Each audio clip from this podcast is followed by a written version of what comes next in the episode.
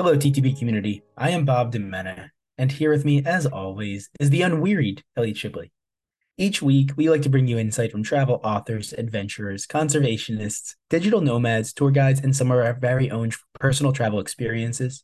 This week is our Travel Bites episode. It's where we go over the previous month's news articles related to travel and adventure that we found interesting. If you're listening to this and you have travel related news that you think we should discuss, you can always send it to us in an email at the travelers blueprint at gmail.com or a direct message through Instagram or Facebook, and we will read that uh, and and get back to you and give you a shout out to thank you for sending us that article. Um, go ahead, Absolutely. Elliot. Yeah. Got four articles for you this week or this month. Amazon Jungle plane crash, FAA and pilot doors, Venice's Grand Canal, and then the last one is kind of fun. Uh, 22 things that you didn't know were banned or illegal around the world. Travel tip, email or message your air, your hotel and Airbnb hosts shortly before departure to confirm your estimated arrival time and ensure that they are aware of when you of when and how you will be showing up. Um, this is just generally very helpful to remind them a if you booked a while ago, and b to make sure that someone will be there if you needed to be let in. So if you're getting there late, just let them know. I know this has happened to Bob and I a few times where we thought we were going to get in by like 6 p.m., which was well within the check in time. And we ended up getting there at like 1 a.m. because of a delayed flight or traffic or whatever. Uh, it's very important if you just need to get in and have someone there to help you. Before we get started, if you like us and find us interesting or the content interesting, please consider giving us a review on iTunes. If you love us, we would be forever grateful if you could subscribe to the show and share some of our social media posts uh, or share, share any of our episodes on social media, friends, family, whatever. And please give us some feedback. You can do so through the traveler's blueprint at gmail.com or send us a message on Instagram. Lastly, please consider some of the awesome stuff we offer. How do you organize and plan your trip? So, if you like to keep your trip organized like we do, you can use the travel journal and planner that we developed for our very own personal travel experiences. This will allow you to record things like the dates, the budget, the top destinations, the currency exchange rate, the time difference. It has a fillable calendar and it provides you the ability to write out your entire itinerary by the hour. In addition to that, it has a place to store reservation information, a packing list, a to do list, and then at the very back, it offers you space to journal about your trip. You can find this travel journal planner on our products page. And once you download it, you have it forever and you can reprint and refill it out for every trip you have moving forward. Now, if you do decide to purchase this, we encourage you to reach out to us with any tips to make it better. To help compile all of your info for the journal slash planner, we turned ourselves into cartoons to create a five part video course that provides a step by step process to create the ultimate itinerary, including number one, navigation, number two, booking airfare, Number three, blogs, research, and reviews. Number four, itinerary building. And number five, safety, cultural norms, and thoughtful travel. The goal of this video tutorial is so that you can become your own personal travel agent and learn how to be plan efficient trips now and forever. All the while saving you money to splurge on a nice meal or first class seat for your next adventure. Yep. And now, so if you still think that planning your trip is a little bit too much, or you just don't have time to sit down and actually do it, I can personally plan your trip for you using all the information that we just mentioned. If you're interested in this, please send me an email at the travelers blueprint at gmail.com or visit our service pages on our website, and we can meet over Zoom to discuss the details of your trip. You want to contribute to the podcast? If you work in the travel industry, you can join us for a travel roundtable discussion by submitting your information through the TAT form on our website. You can also send us a travel article via direct message or at thetravelersblueprint at gmail.com for the monthly Travel Bites episode. Support us by wearing us. Go to redbubble.com to find awesome gear and merchandise of the Traveler's Blueprint. Some of the cost comes directly to us to help support the podcast. We definitely recommend the hoodie and the hat and maybe a sticker or a travel mug. Whether you purchase a product from us or just want to learn about travel alongside us as we interview our guests, know that we greatly value your support as a listener of the show. Welcome to the Traveler's Blueprint. Start designing your next adventure. This first article is pretty crazy. Uh, four children survive in the Amazon jungle after a plane crash for 40 days. So let me just unpack this. We have four children Please do. surviving in the Amazon jungle, right there. Crazy headline. Unbelievable. 40 days makes it even more unbelievable. After a plane crash, like the whole thing is phenomenally uh just uh, I, I it's just hard to wrap your head around. Now, getting into the details of this a little bit, the the plane was traveling between two locations within the Amazon. The people on the plane live in the Amazon, so they're accustomed to the jungle and all of the uh, requirements, the living requirements, um, you know, associated with that. The children were aged 13, 9, 4, and 1. And when their plane went down, One is and nuts. one one years old. Their plane nose dove into the dense forest on May 1st. Rescuers found the crash site, and the bodies of three adults on board were dead when they got there, but not the they- children. and the children were gone. So when they get to the plane site, they see a baby bottle next to the plane, abandoned pair of shoes, and footprints leading away from the wreckage. So they realized, obviously, that the, the children survived the initial crash. and then that's what led them to continue searching more. So when they actually get these children, they find these children. The 13 year old did say that the mother was still alive when the plane crashed and told her to go find help and to leave and to essentially fend for themselves. And then the mother died shortly after that. um, the children survived on fruit. And again, I, I I think it's undeniable that the fact that they lived in the jungle and understood what fruit was edible and sort of how to navigate to at least some sort of degree uh, saved their lives. Um, so they were able to survive on fruit and seeds. It happened to be the plane crashed happened to go fall crash during the fruitful season of the Amazon jungle. So uh, the food was abundant, Yeah. which is and it was huge. constantly raining. Yeah, yeah, constantly raining, man, and it's just fascinating. Yeah. Um, But the thing that blows my mind about this whole article, I understand that they're indigenous, but an 11th old 11 month old baby survived for 40 days. mhm. I mean, the the 13 year old and the nine year old, that is just incredible as well. But as a new parent, having an 11 month old is very, or under an 11 month old is very difficult as it is. But to be able to sustain them, protect them, keep them protected, or keep them fed is amazing. Yeah. It it is. It truly is. And I think we'll get a lot more information on this as it comes out. From what I read, the children haven't really given their story yet to any sort of significant degree.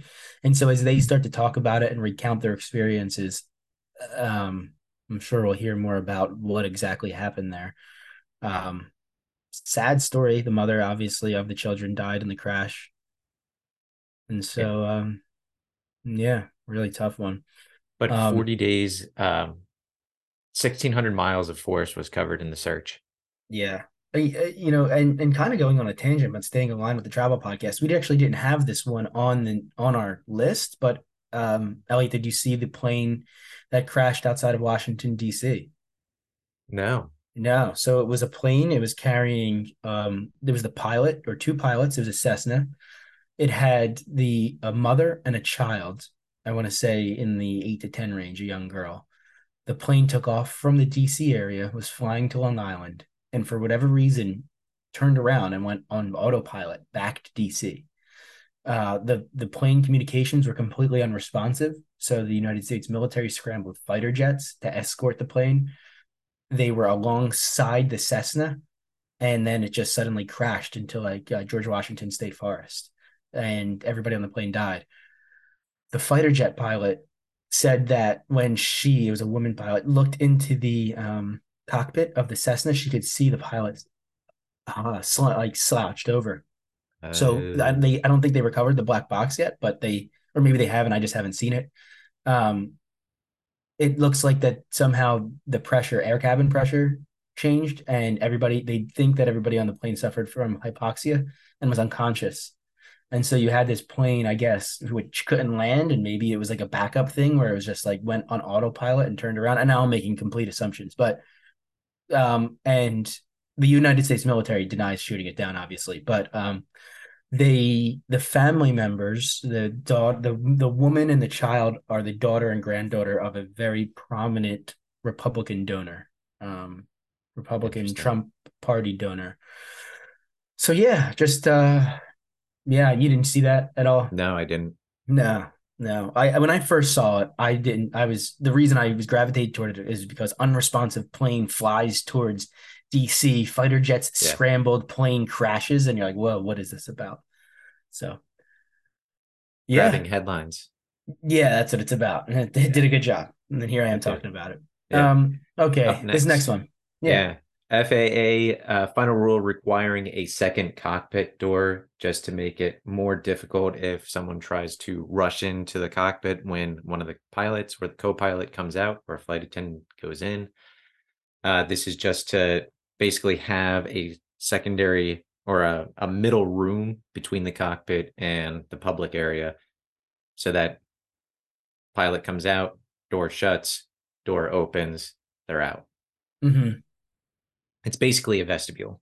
Yeah. Yep. Yep. I, I like it. I like it. I, I I think it was in the article. We didn't put it in our notes here, but it's going to cost a lot of money, and I wonder who pays for that ultimately. but, but, you know, definitely not the consumer, right, Elliot? Um, definitely not the consumer. No, no, no good company would ever pass that to the consumer. Right. Right. So but um, I like it from a safety perspective. I think that is an ideal situation to be in, uh, having having that extra layer there. Um, but it's interesting that this is taken this this was a priority um, for 9/11. the airline pilots association since 9-11 mm-hmm. so it's been 22 years mm-hmm.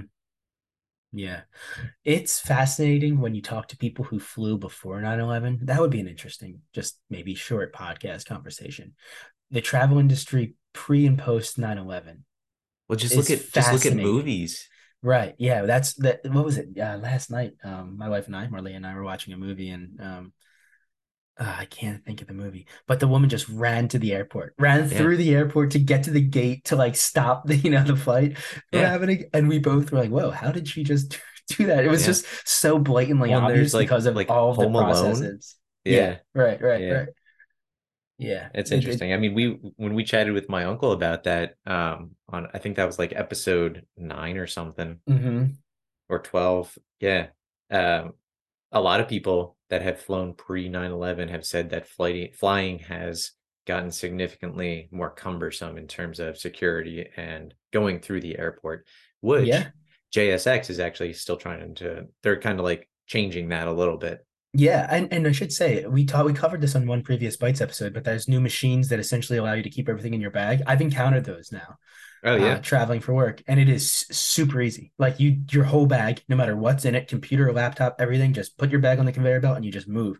Nice. Um, keep your belt on, and I think you, I think you still have to take your shoes off.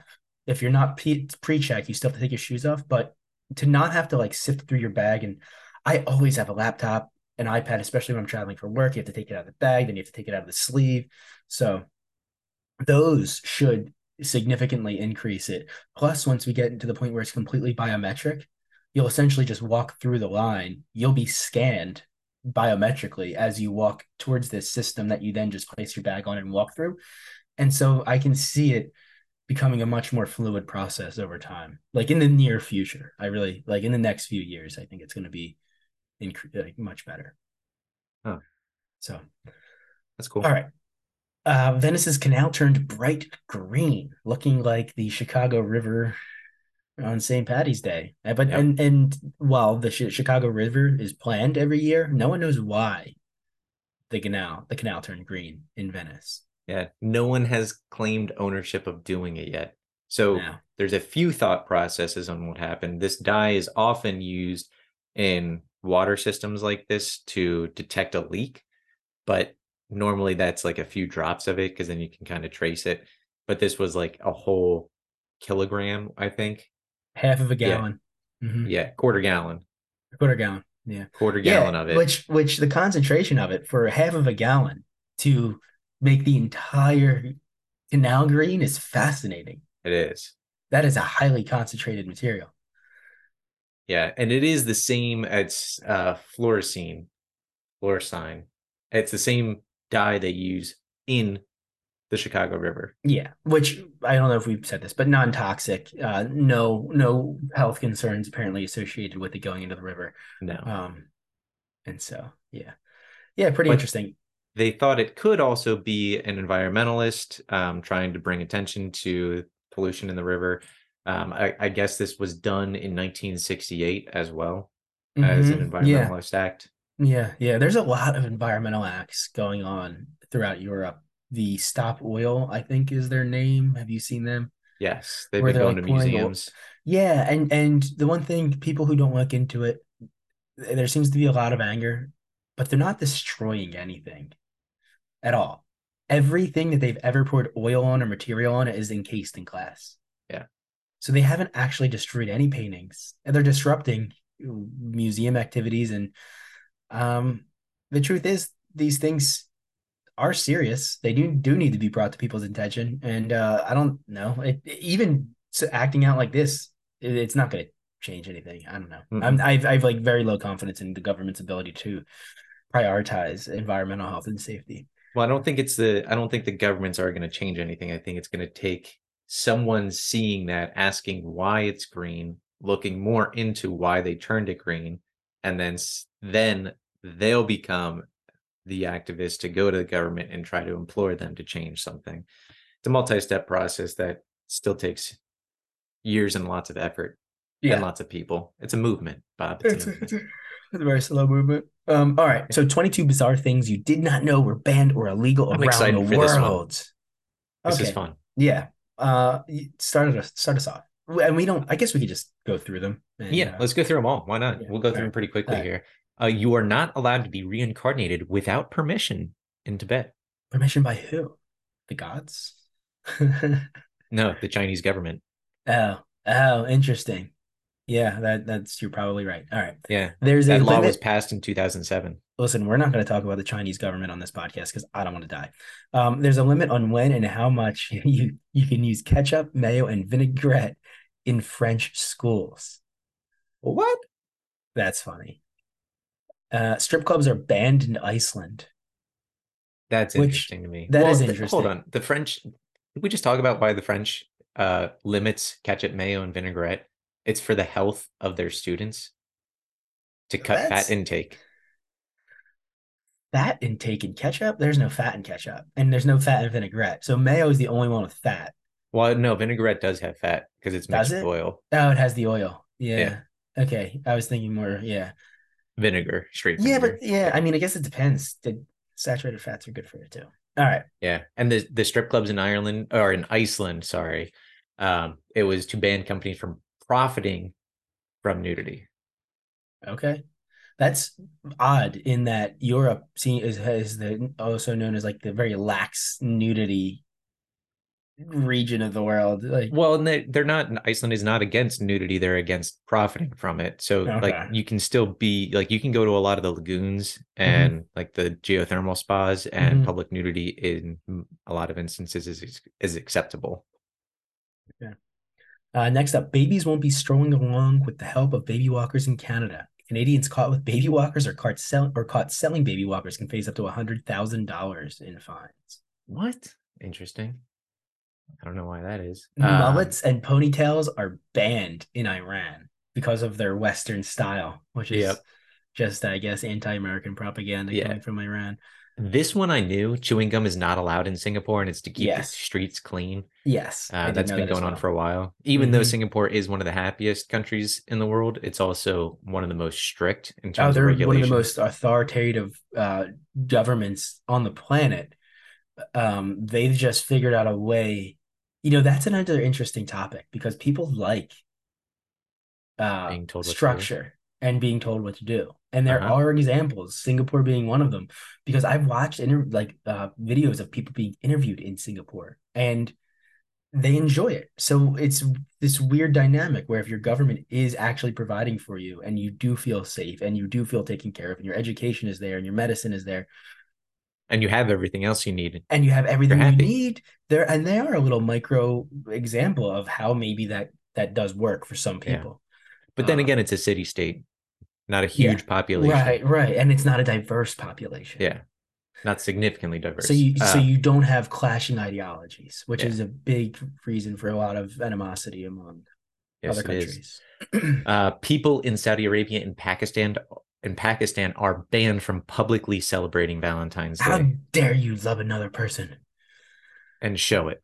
yeah show it all right keeping goldfish in a big glass bowl is not tolerated in rome okay, I'm good with all that. right. yeah yeah uh, not walking your dog is also a crime in rome the italian city is the second one in the world to make walking your dog a requirement with a bylaw in 05 you can be fined 700 bucks if you don't do it Huh. um anonymous, Anonymous, blogs yeah. with over 3000 daily visitors are banned in russia i love that one that one's blaringly obvious the reason why yeah did you see the uh, russian blogger that was blown up? Yeah. yeah in a cafe. Uh, Um, lacy underwear won't be found in Russia, Belarus, or Kaz- Kazakhstan. maybe they need a little more of that. And they won't be so freaking miserable up there. Uh, the regulation requires clothing that directly touches your skin to contain at least 6% cotton. oh okay. Yeah. Health concerns. Health health, health concerns yeah. That the fabric isn't breathable for the skin. Certain baby names are banned in denmark iceland and portugal Like what? nah Doesn't say.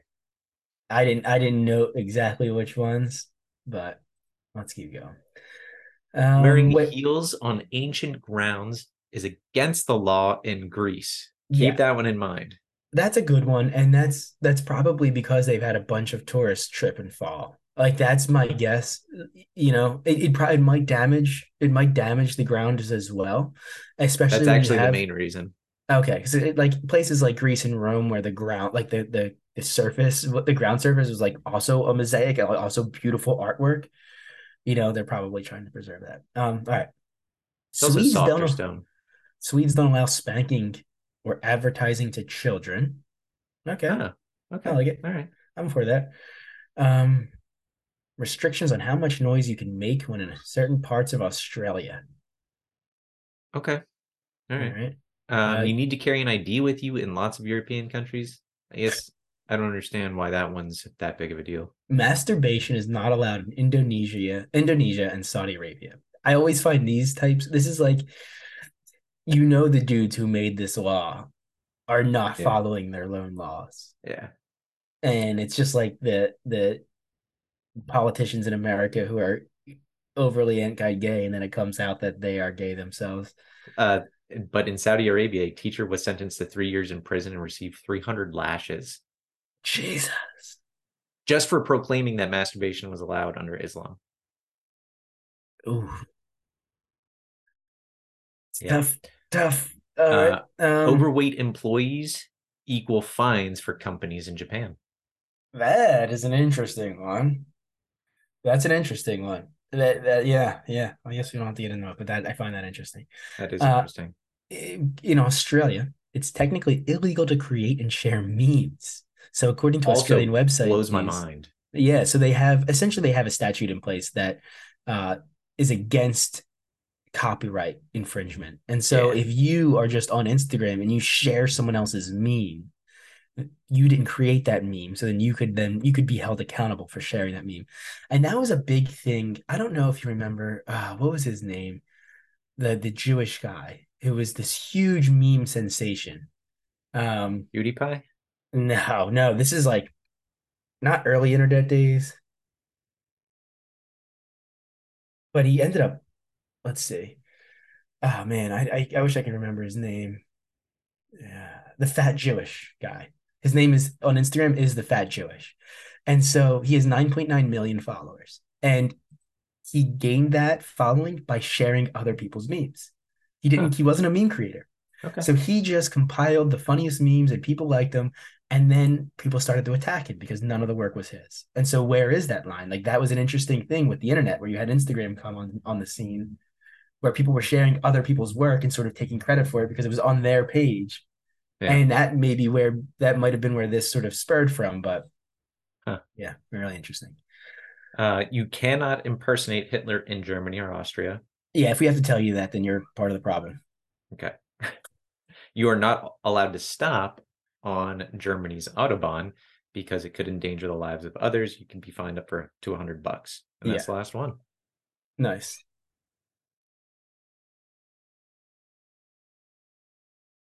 Can you hear the crying? No.